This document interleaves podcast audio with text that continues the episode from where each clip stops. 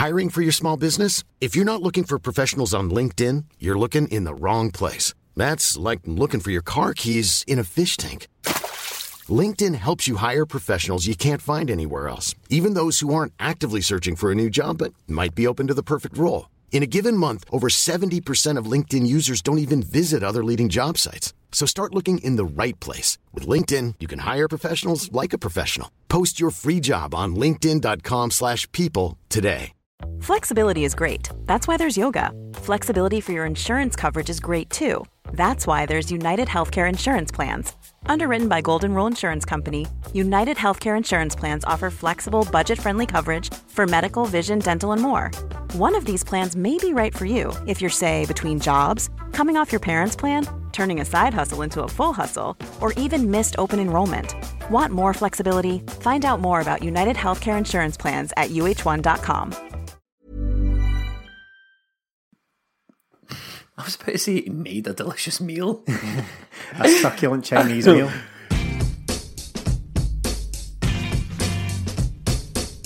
This week, Ollie runs buck wild as Celtic make easy work of the Buddies and Accies. The final week of the transfer window is upon us, and this policy is already doing Brendan Schved in. All this and more on the latest episode of 20 Minute Tims.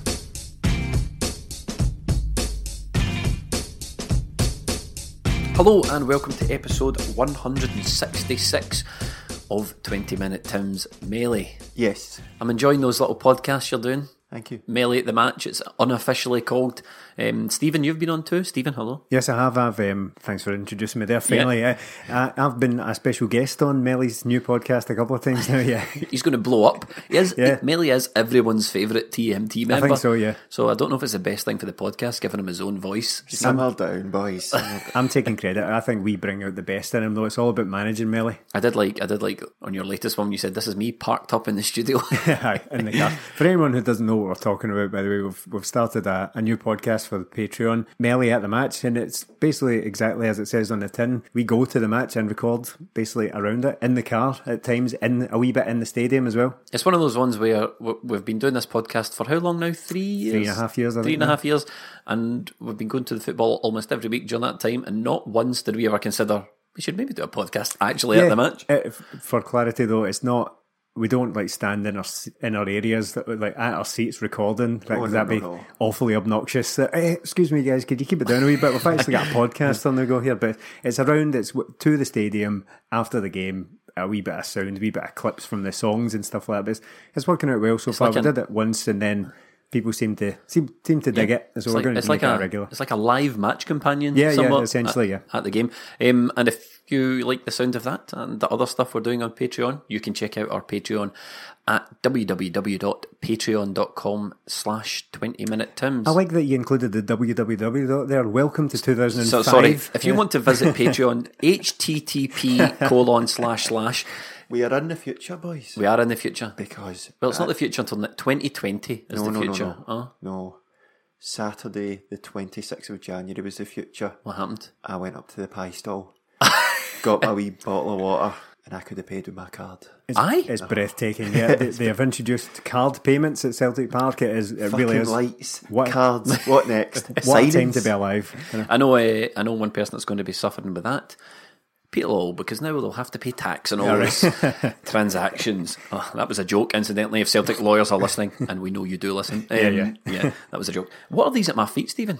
Those are uh, very handsome looking prints from a boutique shop in Glasgow uh, called Social Recluse, who have very kindly sent us some some very fine. We'll tweet out a couple of pictures of them. Uh, very fine looking prints. The shop you can find that in King Street, I think it is. that um, King Street in Glasgow. If you want to pop in and if you see you like what you see on Twitter and pop in, pay them a visit. Stay tuned though. We're going to be running some competitions Yeah. with regards to to some of their their merchandise. So keep an eye on Twitter and and Patreon, and we'll let you know. And, and that wasn't even a paid advert. He just very generously Yeah, yeah, he did, s- yeah. sent us some. But they're great. Yeah, I, I'm really happy with them. They, they look excellent. Um, Melly, Celtic 4, St Mirren nil. Much better. Much better than Airdrie. Two changes. Ralston out. Doesn't look good for the boy. No, it's an injury though. Yeah, it's um, ligament damage. I think it is. Yeah, I know. Terrific. It's as if we didn't need a right back before that. and Ajer came in for Boyata, who's got a groin injury apparently. Happy with that.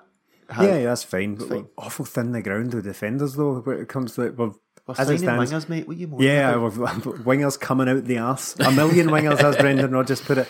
But um, yeah, more to come on the transfer window stuff. But just for this game, it was perfectly fine. But we're scraping the barrel here with, when it comes to defenders and not signing any. Uh, Bain kept his place as well, so Yeah. it looks like going forward, he's the main man. Happy with that.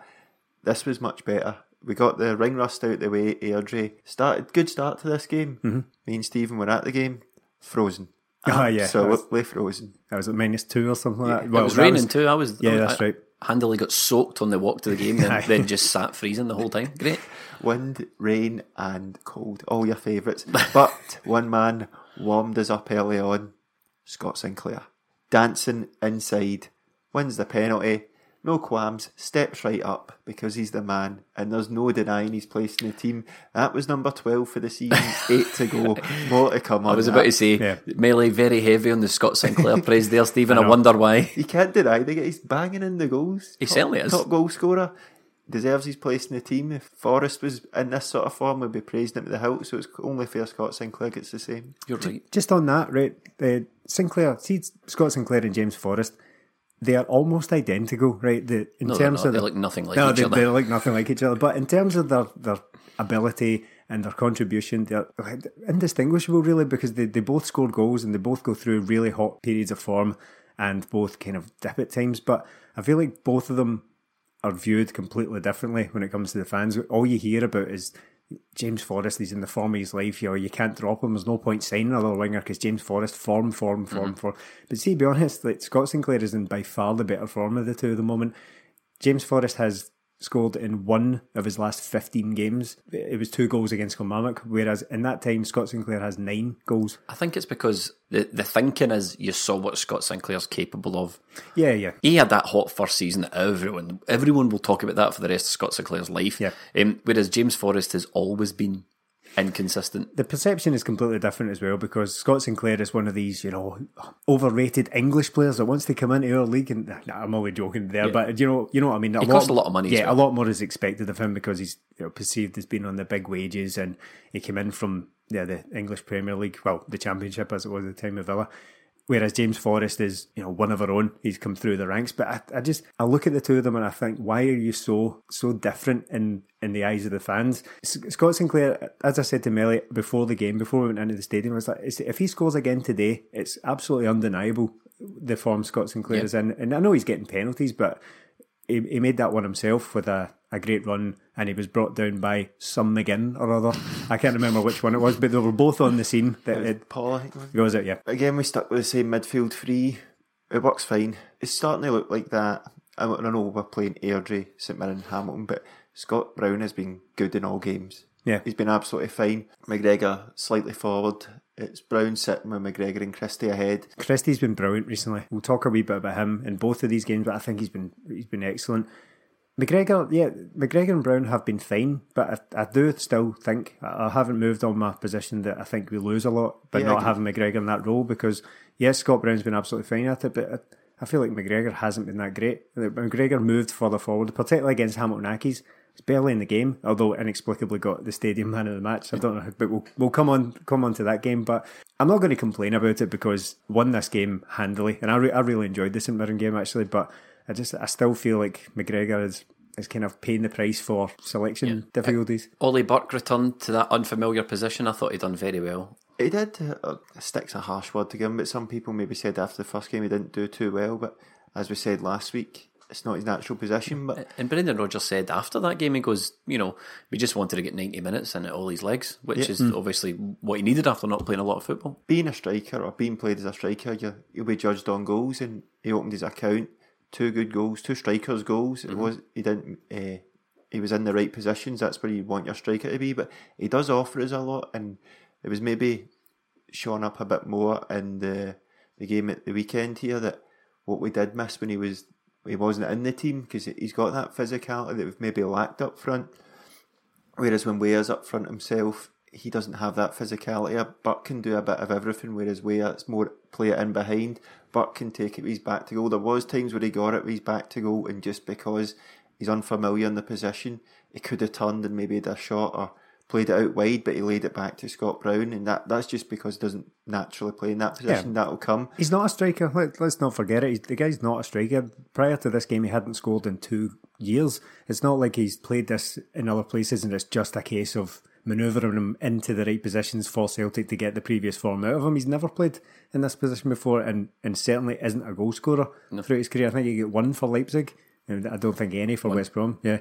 So that, I thought it was great in this game, and it wasn't just the goals. As you say, Melly, it was they were in the right position and, and talking. I think the keeper should have saved the header right enough. Yeah. But he was in the right position for his second goal. But there was other things. He had a lovely turn and pass through to McGregor, who McGregor should have absolutely buried it. I don't, I don't know how he missed that. It came, went clean through and somehow lifted it over the bar from about ten yards or so.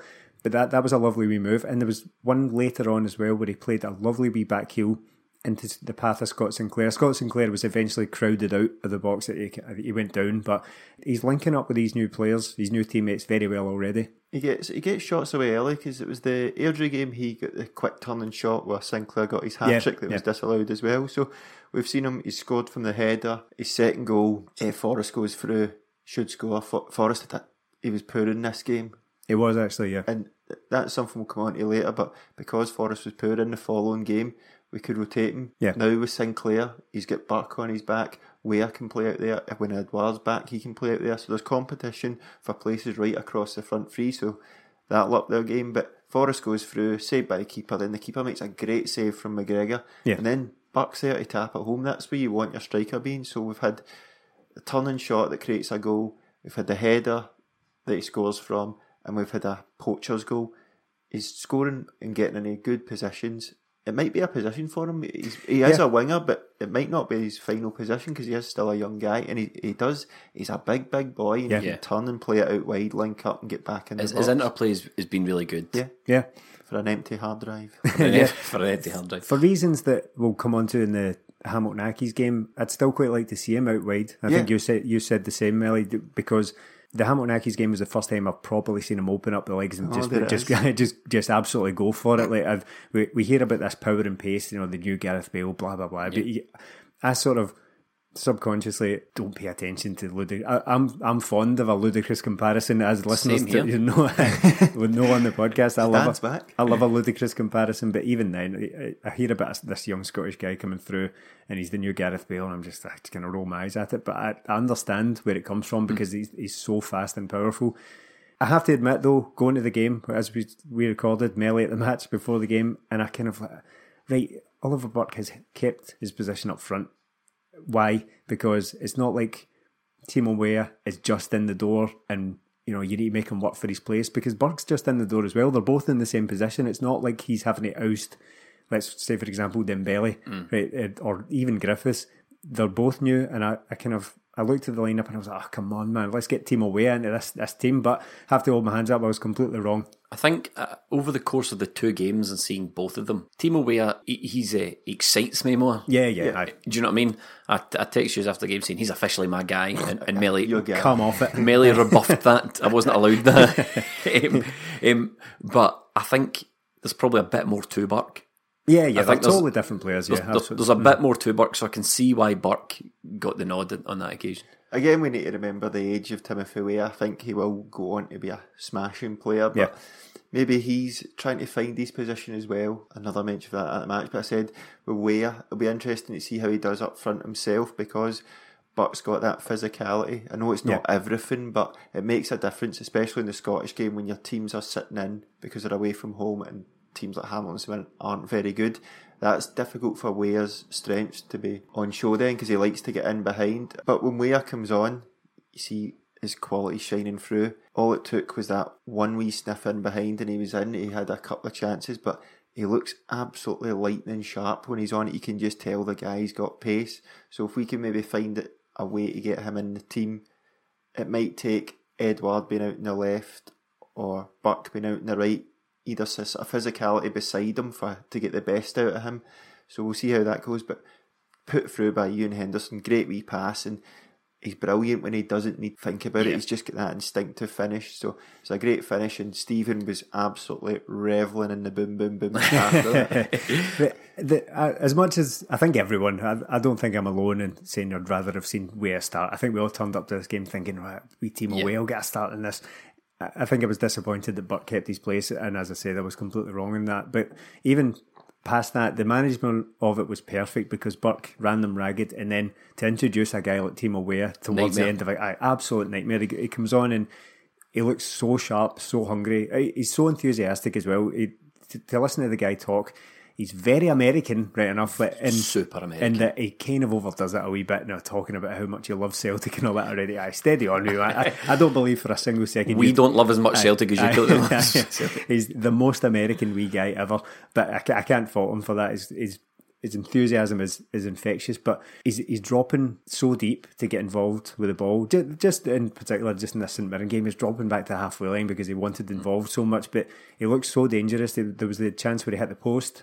And one where he it was just deflected narrowly wide, I think, but they're all very similar chances falling to him. Uh, the, the Ergy one as well. Uh, it's all very instinctive finishes. He doesn't really need all that much of a sight of goal before his presence is felt, as they say. St Mirren sitting bottom of the table for, for long periods of that game though they did look like a bottom of the table team they didn't threat I mean there was I think there was a time in the second half where most of our football was played within 30 yards of their goal line Yeah, yeah.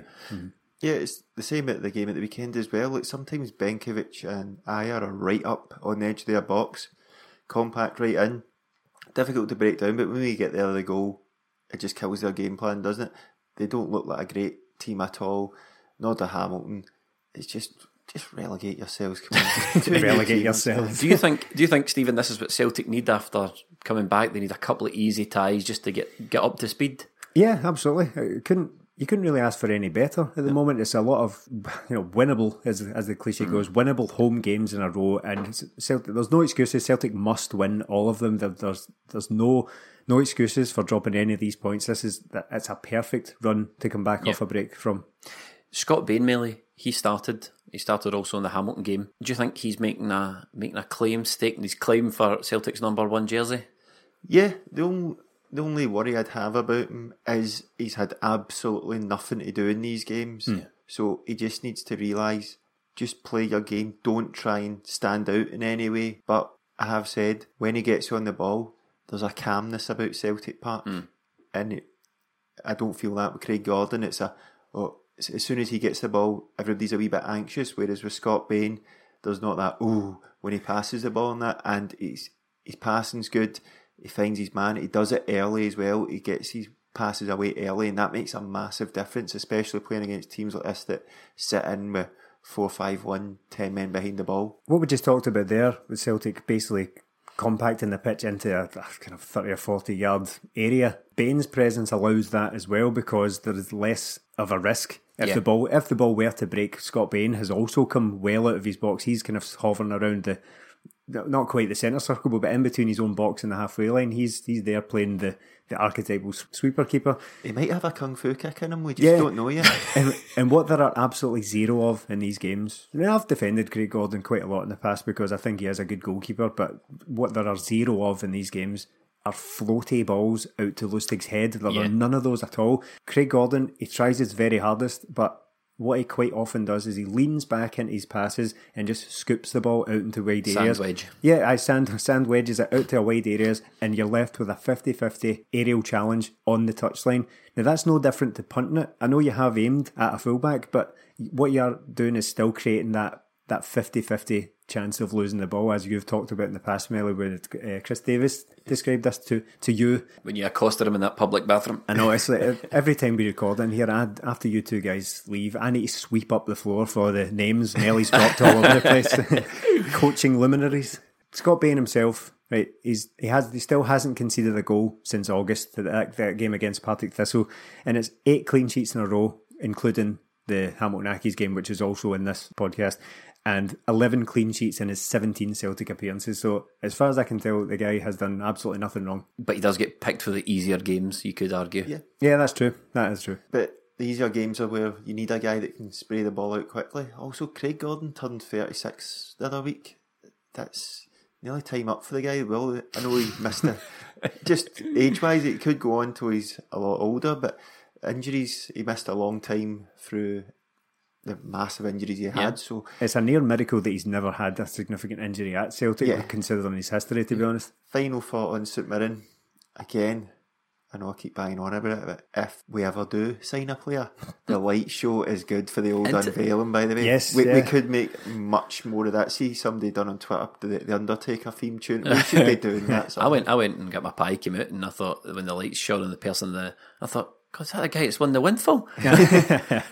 The guy when Winfield was in the standing section, they all went mental. Did he? Oh, so the, that's where they're putting the actors. By the way, that's Bayo we're talking about. We didn't Yeah, mention the yeah. guy's name. He was announced at half time and he came on and just basically appeared on the pitch thanks to the thanks to the spectacular light show. Just a wee shout out for um, I know if we mentioned them having set up Weah's goal. Ewan Henderson made Oh, his, yeah, yeah, his yeah. second appearance for Celtic. I think the previous one was last season in a nil nil draw with Kilmarnock at Celtic Park. But it's it's good to see him getting getting a chance. He came on and it, Liam's younger brother. yeah, yeah, and he, he gave um, he gave the ball away a couple of times, but that's understandable. But his pass for for Weah was excellent. And So- again, all Weah had to do was just nudge it into the goal. Such was the quality of the pass. Good vision. He settled into the game after he made that first initial error, but it's another guy coming through.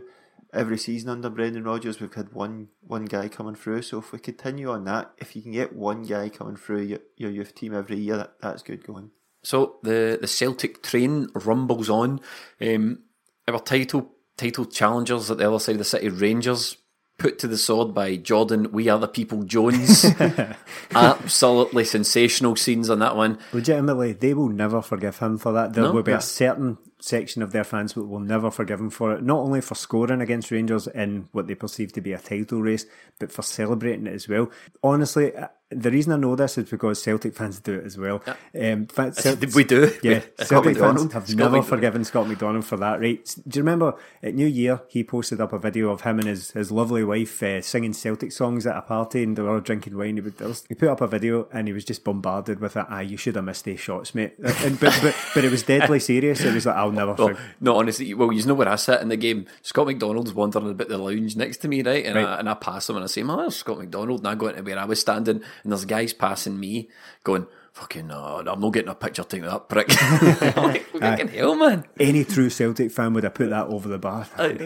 Come on, come on. So, uh, so that meant Rangers lost, cancelling out, effectively cancelling out their victory over us. Yeah. uh, which was an hilarious twist of fate. Um, do you know what Steven Gerrard said after the game? We we can't lose Get any. the flamethrower out now. He did. He did Oh, get the yes. flamethrower out. He said, "We can't lose any more football matches." So that's a red line for Steven Gerrard now. His red line is, "Do not lose any more games." I wonder how that's going to pan out for the mm, for the mm. final half of the season. Quite an extraordinary thing to, to level at your players at this stage. That result was all his fault. At Celtic game, they beat us before the break. That was the best they've played. What does he do? Changes the formation and shoehorns two players in just to get them in. Why not make them earn their place? Listen, listen. Stop giving the Rangers managers tips, Melly. I don't care. He's, he's He naive, listens. but it shows, he he listens. shows his naivety. But like Lennon did it a lot in his first season. He made a lot of mistakes because he was a rookie manager. He's doing the exact same thing. He changed a winning formula when Rangers were on a high, and now it's Jimmy Bell's fault as well for getting that game cancelled. In. the Cowdenbeath game. Do you know what I hate? That- Just a final thing on Steven Gerrard. I don't want to give him too much air on here, but it's, do you know what I hate? I never had a particular problem with Steven Gerrard as a player. His hair. Um, he's got hair like a Fisher he's Price kind of man. Unmovable hair. But I, I just hate, in general, new managers who come in and they're just blowhards. It's like they've read a book about being a manager and what it takes is to be an arrogant, like, just stick to your guns asshole, basically. I remember Roberto Di Matteo when he when he was at Chelsea, he just he acted like a manager, even though he wasn't really. He Yeah. just he put on this facade, and I think I, I can see Steven Gerrard doing the exact same thing. He's he's read like a manual, the Bill Struth manual or whatever it is, and he's just wheeling out cliches. Are you saying Rangers are going to win the Champions League then? Yes, yeah, He's a no, but the Rangers fans are loving that hook, line, and Yeah, sinker. yeah, they're oh, absolutely yeah, buying all of it. But as the as it stands at the moment, after our games, um, the league table is Celtic on twenty two games on forty eight points. And let me just wait to find Rangers not not second, not third. Oh, they're fourth. presently, they are presently fourth on forty two points. Um, and Kilmarnock and Aberdeen making up the difference. they were never going to beat Kilmarnock that night, and it's a testament to the miracles that Steve Clarke is continuing to perform, having lost several of their best players now. They've now lost Greg Stewart, but I never at any point thought Rangers would go there and get a result. And it's just a it's just testament to what we've been saying for a long time about Robo Clarke. He Yeah. is is absolutely no joke. Sure ain't. Um, that Greg Stewart thing was was iffy though, wasn't it? Mm, yeah. So what happened? Birmingham recalled him, and then almost immediately he went on loan to Aberdeen, who are really the the challenger to Kilmarnock's Yeah, place in the league. Aye. And Stephen Clarke said it smelled of bullshit. yeah. Been a lot of managers swearing this week. Craig Levein said his team played pish during the week. Did he? Craig- I've, I've been enjoying that. The furthering of the beef between Levein and Michael Stewart. I, th- I find that hilarious, honestly. You, Like, you would, you know, as much as we all want Scottish football to be modern and professional and big and all that, see these small time beefs. yeah. Like you, you don't get that in any other league. You I- do not get it. Apart from Graeme Souness' small time beef with every black player in Yeah. the Premier League, um, you just don't get this. Yeah, I, I had to laugh. It was like, if anyone hasn't spotted it, uh, where have you been? But Craig Levein, in response to Michael Stewart criticising his man management, said that Michael Stewart wasn't brave or intelligent enough to try and manage it for himself. And everyone jumped in on this saying, no, no, Michael Stewart's the most intelligent pundit in Scotland. But did you see Michael Stewart's response to it? You know, on Twitter, when you can go on and you can start a thread and you number those, right? and they're always very dreary. Yeah, you're very dreary. So what he, what he did was he started his rant back at Craig Levein. He's, he's clapping back at, at Craig Levein. One to six, right? First tweet, one to six. So I'm going to buy into this. I'm in it for six tweets. It was seven tweets long. There's your most intelligent Can't even lads. count them. See, anytime someone starts a thread on Twitter, they go, "My thoughts on the current X thread." Like, delete yourself. I know. delete your Twitter account. Um, the next home game um, was against Hamilton. Again, a bottom of the table opposition Melly. Uh, people were expecting, I was reading on Twitter before the game, Timo Weah, he's starting. Timo Weah hat trick, Celtic minus three, Celtic minus four, Celtic minus five. It took, sort of took a while to get going, the Hamilton goalie. Some good saves. Yeah, poor guy. A couple of cracking saves, a couple of absolute howlers, but it's that not getting the early goal because we are playing a poor team, because we are two easy wins so far. Not getting that goal, things get a bit tetchy in the, hmm, the yeah. stands, and rightly so because we weren't playing well. We No. had a few changes, and I thought it looked a bit lightweight up front. With Sinclair, obviously deserved to start. It was good to see Weah I get a start, but Mikey Johnson probably deserves a start as well in his, his rightful position after being played up front before the break. But it's just a bit lightweight, and I, I know you can have three small striker, three small forwards, but going against a team like Hamilton who are just going to sit in with big bruisers at the back, you maybe need something different that that focal point up front. So it was going to be interesting to see because those three guys like to get in behind with their pace, and there wasn't going to be much space. Also said about Weah, I'd like to see him going through one on one just to see what he's like. How So he can com- write him off if he misses Yeah. it. Right, okay, yeah. how his composure is because we're we're all talking them up right now, but we've we've seen very little of him, so we need hmm. and what we have seen is against poor teams. But he went clean through in this game, and it was a good save from the keeper. Yeah. I thought he could have maybe went round the keeper, but we just need to be a wee bit wary that we don't big up this guy too much. But I still think he's going to be a great player. eventful game for the keeper. Um, because as Brendan Rodgers said after the game, he did make a string of really good saves. He Oh. was excellent in the game, but at the end of the day, you can't ignore the fact that he did have it cost them at least two goals, and he was responsible. There was a, a bizarre moment in the second half when it was still one 0 and the crowd, as you say, Melly, were getting a wee bit a wee bit uneasy at the time because. You know, the general feeling was when he get these, absolutely have to get these games won, and you never know what can happen. You can't be leaving it to the 80th minute to get to seal the game. But what happened was Lustig played a kind of aimless ball forward, and the keeper came out completely misjudged it. He jumped under the ball and trying to header it.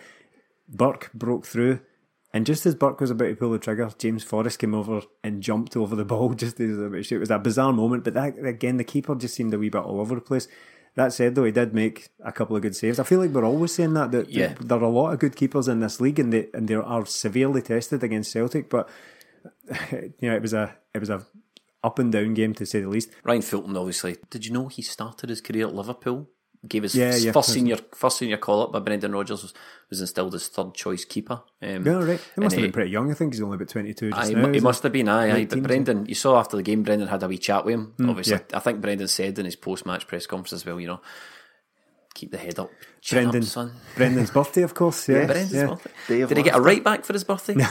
no, No, he did more not. to come. But yeah, just on uh, on Timo Weah's uh, debut or his first start rather. Um, well, it was something we'd all been looking for. Like, what, what can this guy do from the start? What can he do when he's under this type of pressure, that type of pressure? But I just, I don't think we made the right use of him. To be perfectly honest, it wasn't really a game for him. Oliver Burke could be, you know, un, unfortunate to, to lose his place after he was running Burke Wild in, the- in the Oh, previous, we- previous but- oh, we've got the name for this podcast. there we go. uh, but where he he was getting frustrated in the first half, we could we could see it on his face because he's making all these dart runs and like maybe Celtic just aren't used to a player with that level of you know, really quick movement. It's not something we've had in the last couple of seasons. That, that that's not what Dembele was about. It's not really what Griffiths is about either.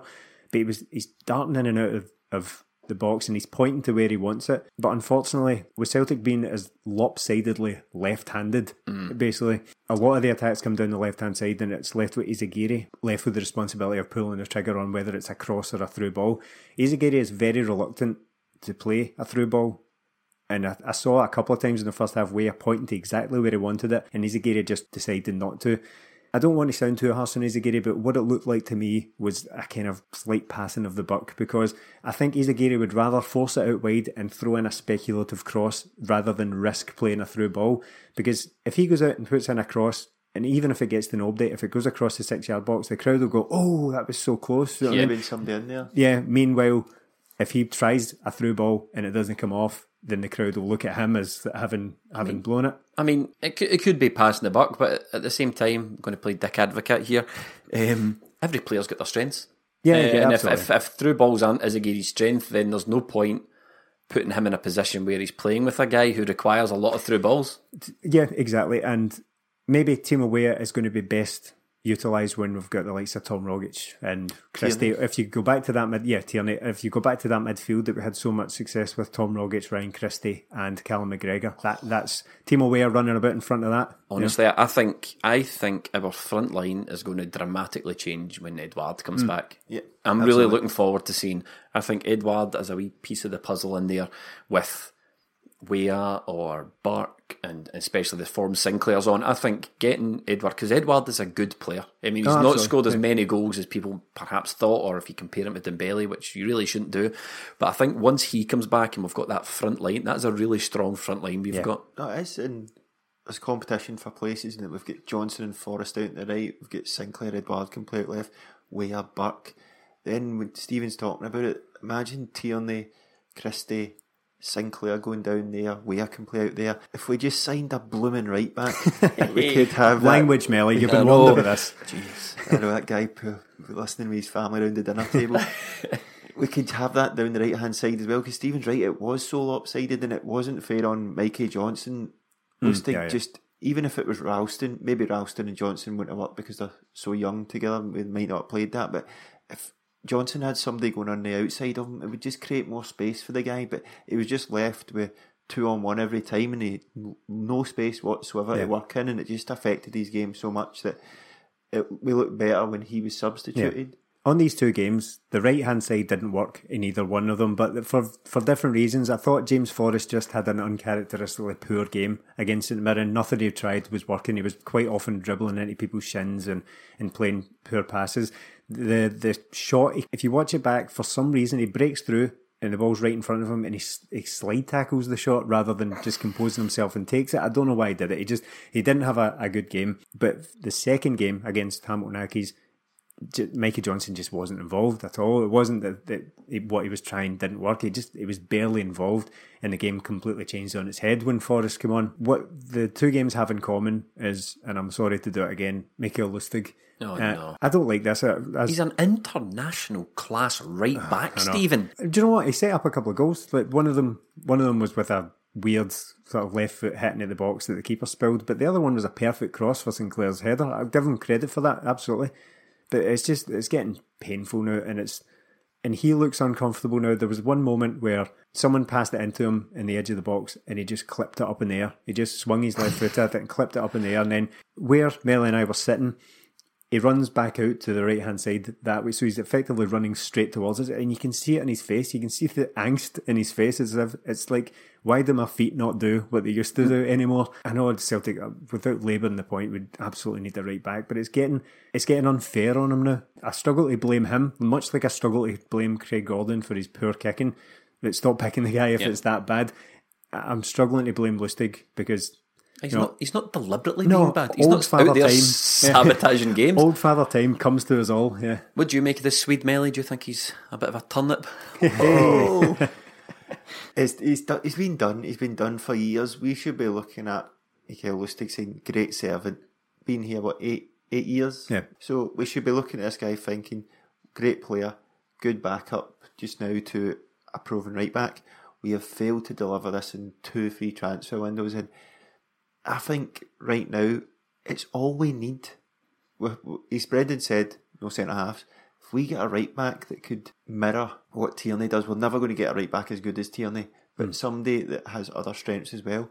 The team would look so much better, so much more fluid, and it'd bring out James Forrest. It'd create more space for the midfielders as well. But as you say, Stephen, it's just lopsided, and it where we sit is painful to watch the Yeah. guy running back and just that in his face. And the quickest he ran yesterday, you said, was when that he didn't get a free kick off the ref, and instead of getting back into his position, he's away screaming at the ref, and Ah, that they was- attack down was that, side. Ridiculous that. Yeah, he, he felt aggrieved at a foul that didn't come. And the, the play didn't stop, but he's he sprints over to remonstrate with the ref while they're attacking down List, Lustig's side. It's just, I don't know, I'm running out of ways to describe it, but it's getting uncomfortable to watch. I'm trying to stick up for for Lustig here because I feel you two have given him a, a right old pounding. Um, uh, it's- he didn't cost us any goals. I mean, we won both games handedly.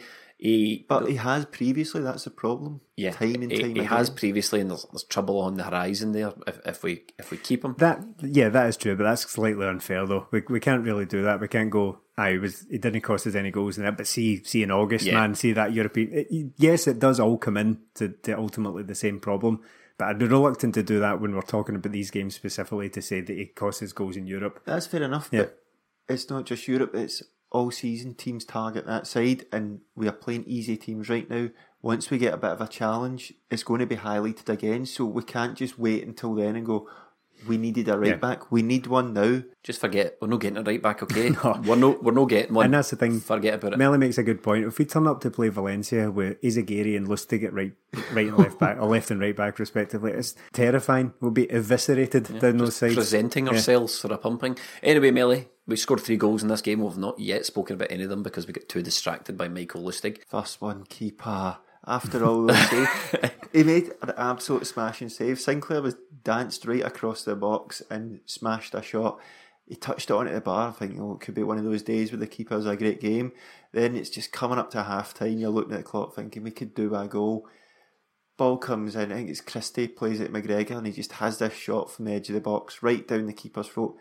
Possibly could have taken a wee nick off somebody, but it's an absolute stoter right through it. Like, come on, mate. You just want the ground to swallow up for the young guy. It's We, horrible. we McGunk with the ball right through the legs. Brilliantly placed. Obviously meant it, Stephen.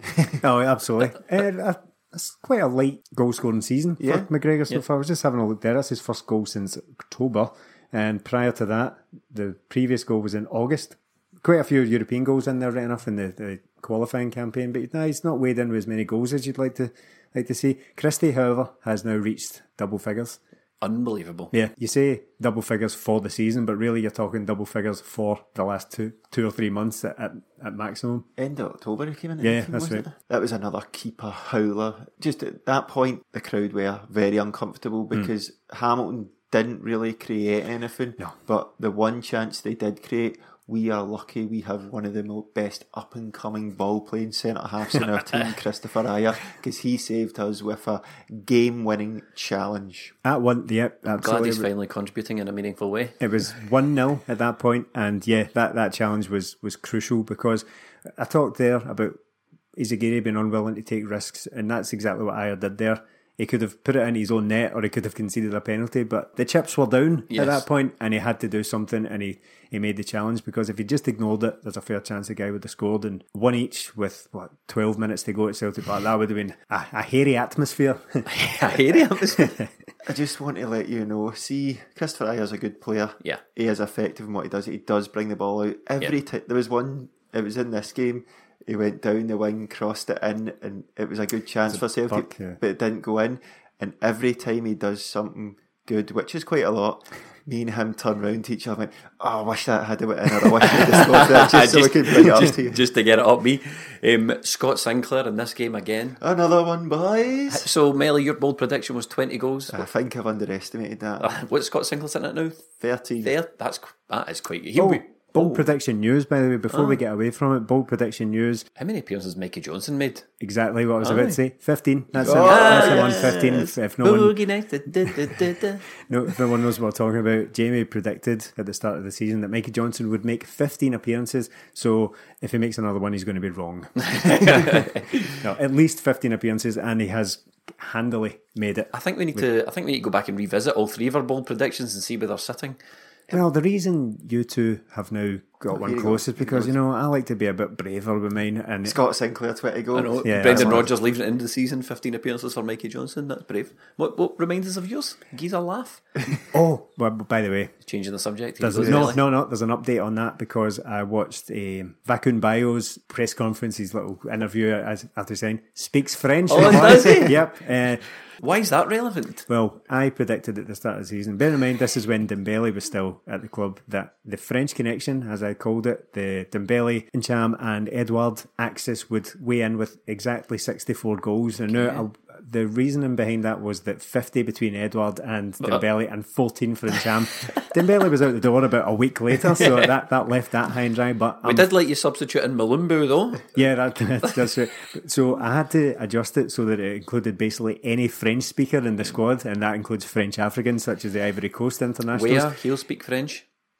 Second line, He he might definitely do, does. yeah. If he's if his dad if his dad's taught him that, he might do. No, he definitely does. I saw him. Oh, does he? Right, Ah, okay, I good, saw him interacting good, with good. uh, Edouard in French. So if the two of them, if uh, Weah and Bayo manage to get about forty goals between them between now and May, then I'm I'm right in there. And what was your other one? You had one that related to Kristoffer Ajer, since we're on the subject. Kristoffer Ajer will captain a game this season. Now, that came about when he was you know, a kind of mainstay of the team in the early season, and Benkovic has sort of put paid to that. And the other one was that Gambo- Gamboa would score a goal. But anyway, we'll revisit these at the We'll end re- of the season. we could revisit them, see how we got on. So Sinclair, Sinclair finished the scoring. Um, just let me ask you a question, boys. After you sort of spent so much time talking about him, who uh, whose inch perfect cross was that? Uh, who, who put that inch perfect ball in Yeah, for Sinclair? As, as I said earlier, that was that was Lustig planted it right on his head to nod home at the back post. I, I can't fault him for that. Definitely not. I mean, Brendan did say after the game, you know, about Sinclair that there's a, there's an aggression in his game and that he's he's playing with a point to prove, and maybe some of the stick and some of the poor performances he's been getting this season, you know, have affected him. And now that there's competition, Melly, as, as you've always said, that the squad is in dire need of competition. You know, maybe these are pushing pushing the likes of Sinclair and that on. So it's, it can only be good. Of course, yeah, no, absolutely. Competition is never a bad thing. I would never dare to steal Melly's Melly's quote is Yeah. uh, about it, but uh, it can only be a good thing.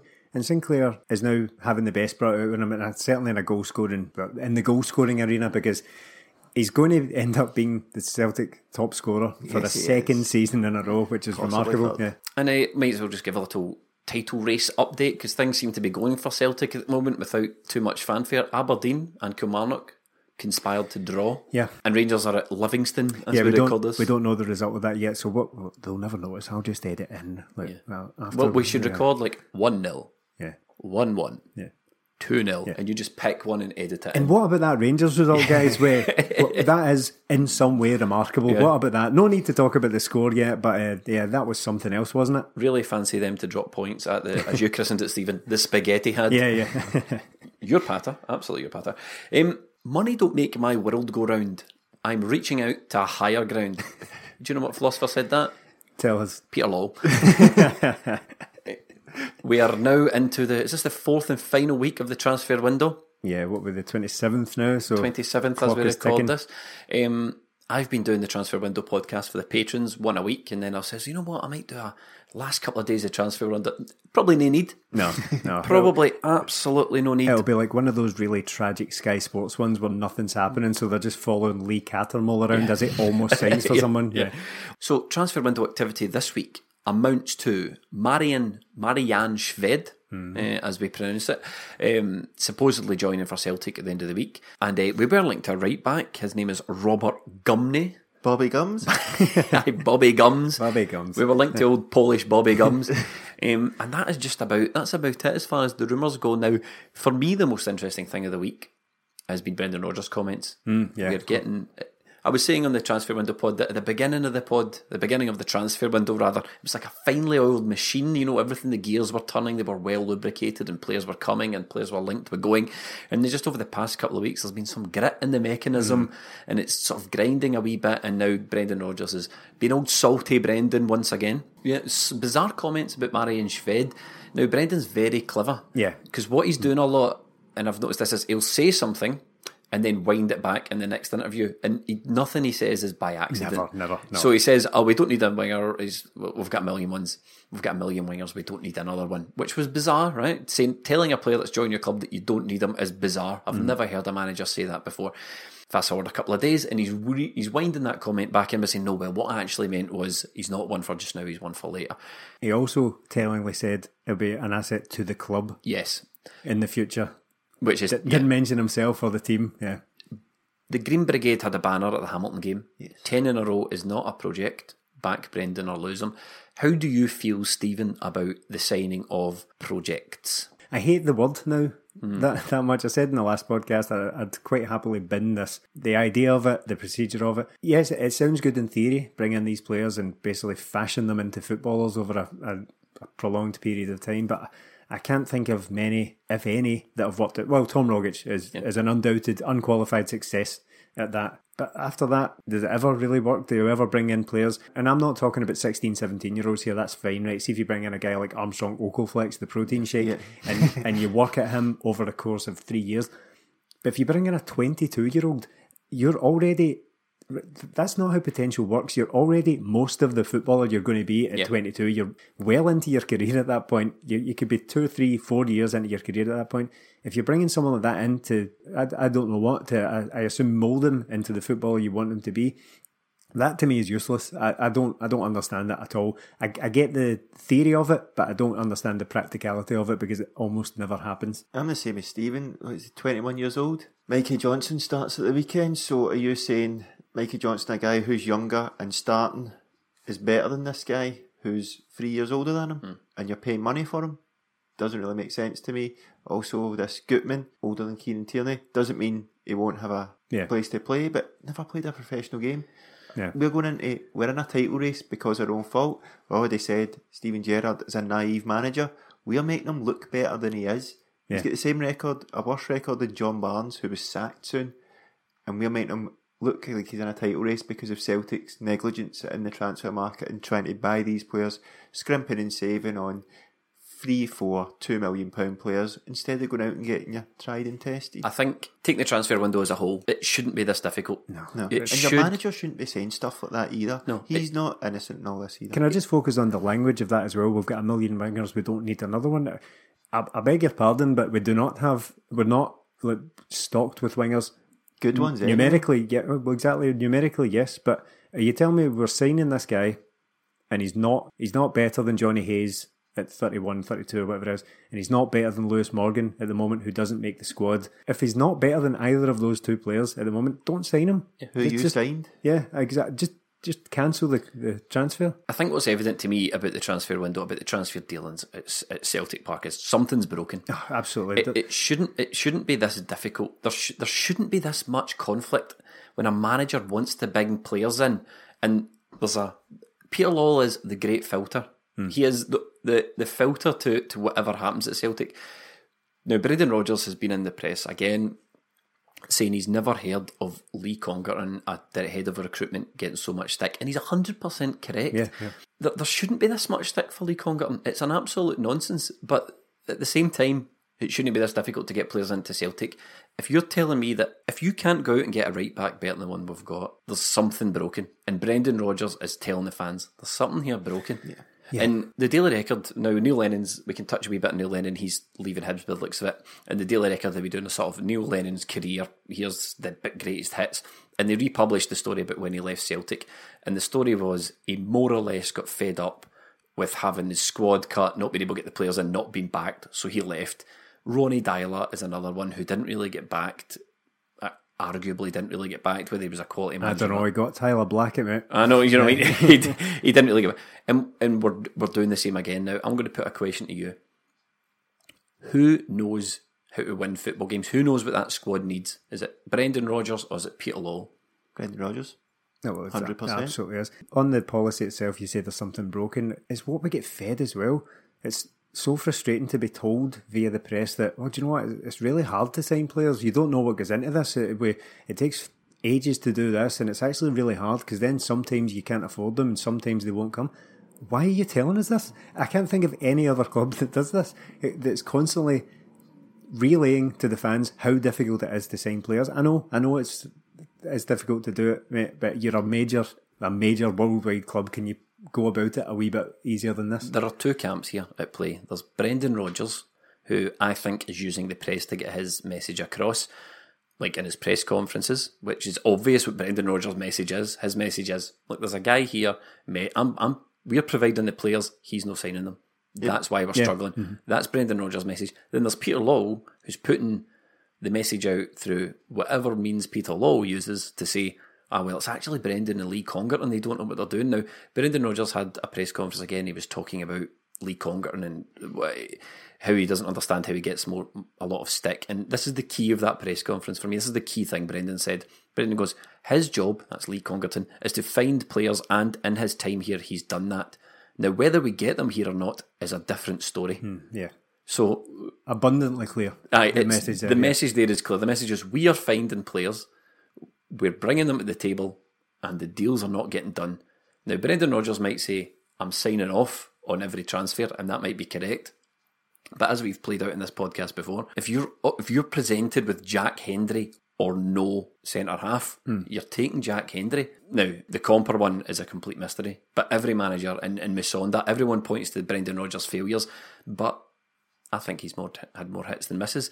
You know, we could be sitting here with Benkovic as our own player Yep. if we'd paid the money. We could be sitting with John McGinn if we'd paid the money. Piccini. We- Piccini if we'd paid the money. These are these guys would all be great for us. The other side of this, though, I think it's important to acknowledge the other side of it is though that we can't, you can't just give a manager carte blanche to do whatever he wants. Blanche. yeah, carte carte blanche. um, you can't just let him do whatever he wants. That's extremely dangerous as well. You can't let the guy just Harry Redknapp the place into the ground in the name of like signing signing expensive players when there's the chance that he might leave at the end of the season. I, I totally understand that, but Celtic have objectives here. They, they have short term and long term goals, and it, it's the way they're managing these transfers these days is making it extremely risky to, to achieve these goals. Now, I'd like to think that people listening to this are a wee bit more discerning, right? But there will be people out, out there who are just like, no, this is all just a media, just a media. It's all fake. It's all Yeah. fake news. The media are, are in Operation Stop Ten in a row and all that. They're just making up this. But honestly, wake up and actually look at what's going on between these parties at Yeah. Celtic, and it's all happening right in front of you. You don't have to. You don't have to take the media's word for it. It's all there in black and well, Look at what's happening at Celtic, the, the way we conduct our transfer business, and then compare it with every other club in Europe. yeah. That's what I mean. No, I mean, there was a, a podcast out recently. Don't mind giving them a shout. The Celtic Underground done a podcast. They were talking about specifically. They were talking about Celtic's transfer business over the years, and they had a guy Marco Cooper on who I think he's involved in football in some way, and um, he pointed out Celtic's transfer business compared to the other clubs at their level in Europe. Yeah. And Celtic's Celtic's transfer business has been appalling. We've said it in this podcast for years. The transfer business is appalling. Wage, well, the wage budget's massive, and it's because of Johnny Hayes, Jack Hendry, Simunovic, Gamboa, guys that aren't contributing mm. but are on wages. Look at the signings we've made under Brendan Rodgers. The ones that have worked out Ntcham, big wage. Sinclair, big wage. Edouard, big wage. You get what you pay for nowadays. It's very difficult with Wyscout and the Scout. Every club, like some clubs have got 60 scouts.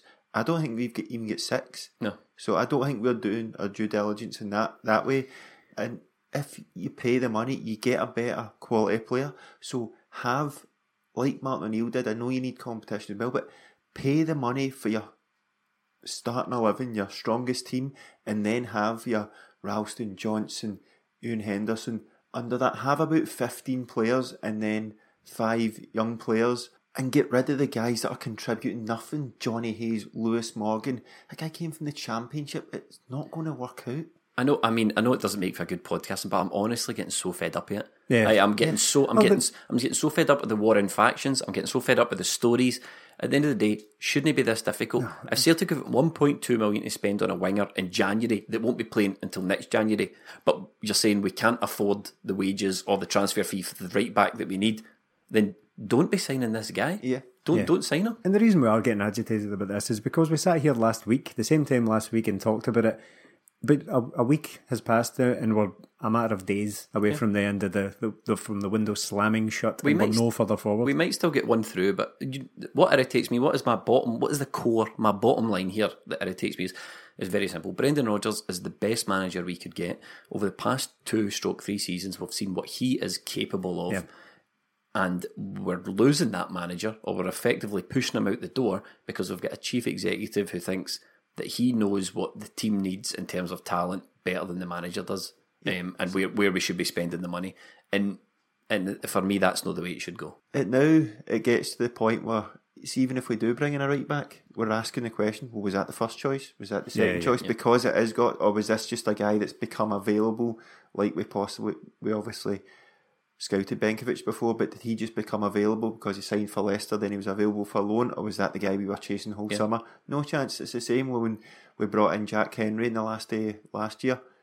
He wanted him the whole of January, apparently. So get him in the first day. It just kills all debate, doesn't it? the last thing I'll say on this is Stephen, you hear quite a lot, and you said it, and it makes sense. And a lot of people are, a lot of people are coming across this. Would you back the manager now, knowing that he's leaving in the summer? Well, one that can happen at any time without any notice. Yeah. you, you know what I mean. Two, it's well, it's good enough for Brendan Rodgers because Ronnie Deila and the players, bef- managers before him, were backed with players that Brendan Rodgers has ended up playing with. yeah, aye. And three, a good player is a good player forever. Exactly. Um, if if we identify a right back and Lawwell likes him, Congerton likes him, Brendan Rodgers likes him, and goes, "This player is a quality Aye. player. We'll live going forward. If We will yeah, live going yeah. forward." Yeah, exactly. And the, the the club, I said that last week, the club shouldn't grind to a halt based on the ambiguity around Brendan Rodgers' immediate plans. Uh, That I'm sorry, but it's a secondary issue to Celtic as a club being a success. Yes, we all like want Brendan Rodgers to stay, but ultimately the, the train keeps rolling and we need to plan for next season whether Rodgers is here or not. We need a right back in. It's, and this is where we're putting just unbelievable amounts of pressure on any potential right back coming in because realistically, we're not going to get a 27 year old like ready made international with 70 caps that, that comes in and just stakes it. We're going to end up with probably someone who's extremely young. We might Bobby end Gums, up, yeah, we 20 might, we get, get Bobby Gums in at 20, and now finally we've got a right back. But is he the answer? Because he better be with all this pressure that's mounted up around the signing of you know, a right back, this mythical right back that's coming in. They can't hit us with that patter. Oh, we can't go out and spend all this money on players because Brendan Rodgers might not be here next season. You're signing a winger that Brendan Rodgers doesn't have a clue about for Exactly. next season, that's so it. that's obviously an absolute nonsense. From one manager not being backed at Celtic, we touched on Neil Lennon. I might as well mention him because I'm a big fan of Neil Lennon's. Yeah. Big fan of that carnival of chaos. um, that Tasmanian Celtic devil, carnival of chaos. I, um, he's suspended. I've never heard that before. Suspended for Hibs. Hmm. Apparently had a bust up with his players. And um, the bottom line is he's just not happy at his team getting sold underneath him. Um, but there's a very peculiar situation where he's sort of suspended. There's no commenting, but he looks it looks as if he's on his way out. Yeah, definitely. The Hibs with a, a history of player revolts under managers, Yeah. getting managers forced out and all that. I don't know. We don't know the circumstances around this, but it's uh, again, it's clear that something has gone badly wrong for Lennon to, and it's. I think it's the entire coaching staff that are now no longer Yeah. in charge of the game. So it looks to me on the surface of things that Lennon has had a falling out with someone, would be it the players, the, the staff above him, and the managing, uh, the coaching staff have either backed him or been told that they can clear out as well. So it's it's a bit of a mess, and I don't I don't really know where Neil Lennon goes from here. No, he's, I mean he's at the risk of his sort of time being up, somebody will take a chance on him because Yeah, it, yeah. it does. It does seem to do very well for a couple of years. But it's a, it's a strange career he's had because Celtic and then Bolton. Uh, for, for clarity for listeners, I'm doing things with my hands Yeah. that suggest high for Celtic, low for Bolton, and then right in the middle with Hibs. So it's a I think the Bolton one was he decided he didn't want to be at Celtic anymore. The Bolton job was available. It was an English Championship club, but I think when he he went to Bolton, they were a basket case. Oh, they were, yeah. They were going Fed a absolute- lot of lies as Aye, well. aye, an absolute basket case. Next up for Celtic, St Johnstone double header. We've got the game in hand, and then in a couple of weeks we've got them in the cup. yeah, that's right. It's, it's three out of the next four games um, against St Johnstone. We've just played St Mirren, so it's all Saints at the moment. but uh, Aye, never ever. Brendan, Brendan Rodgers has already described this game as must win. The the one at home, the, the game in hand, is a must win, and I wholly agree with that. Uh, You should just do. You should just do what uh, Stephen Gerrard's done. Just decide. I don't want to lose any more games this season. Make it so. yeah, yeah, absolutely. Um, and that's it. Yeah. For episode 166. Um, if you'd like to join us on Patreon, you can do that. Patreon.com slash 20 minute Tims, where you support the podcast and you get extra content in return. Um, good news this week, Stephen. I had to, uh, what I was, they obviously got a wee bit scared last se- last week. Heard me warming up, but I don't need Yeah. to hand out any doings because We have crashed through the 500 five star review barrier on iTunes. So thanks to everyone who has contributed to that. It makes a big difference. And as Jamie said, you're all safe now. There will no, well, doings are on hold until we decide we want a thousand. I just want to say also thanks to the 500 people who have left reviews, and a special thanks to the literal thousands who decided not to. that was a joke. Um, and uh, just a wee shout out for Social Recluse out of the kindness of his heart. Sent us some sent us some amazing prints. They're up on Twitter, so we'll decide what to do with those. We'll probably have a competition of some description. And drop in on the, the shop. It is at 46 King Street in the Trongate. It's a cracking wee shop. Go and check them out. Yeah, yeah. And with that, thanks for listening.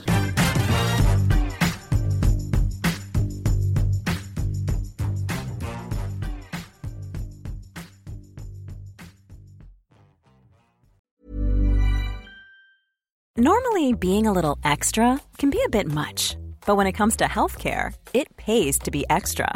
And United Healthcare makes it easy with Health Protector Guard fixed indemnity insurance plans. Underwritten by Golden Rule Insurance Company, they supplement your primary plan, helping you manage out of pocket costs without the usual requirements and restrictions like deductibles and enrollment periods. So when it comes to covering your medical bills, you can feel good about being a little extra. Visit uh1.com to find the Health Protector Guard plan for you. Hi, I'm Daniel, founder of Pretty Litter. Cats and cat owners deserve better than any old fashioned litter. That's why I teamed up with scientists and veterinarians to create Pretty Litter. Its innovative crystal formula has superior odor control and weighs up to 80% less than clay litter. Pretty Litter even monitors health by changing colors to help detect early signs of potential illness. It's the world's smartest kitty litter. Go to prettylitter.com and use code ACAST for 20% off your first order and a free cat toy. Terms and conditions apply. See site for details. Cool fact a crocodile can't stick out its tongue. Also, you can get health insurance for a month or just under a year in some states. United Healthcare short term insurance plans, underwritten by Golden Rule Insurance Company, offer flexible, budget friendly coverage for you. Learn more at uh1.com.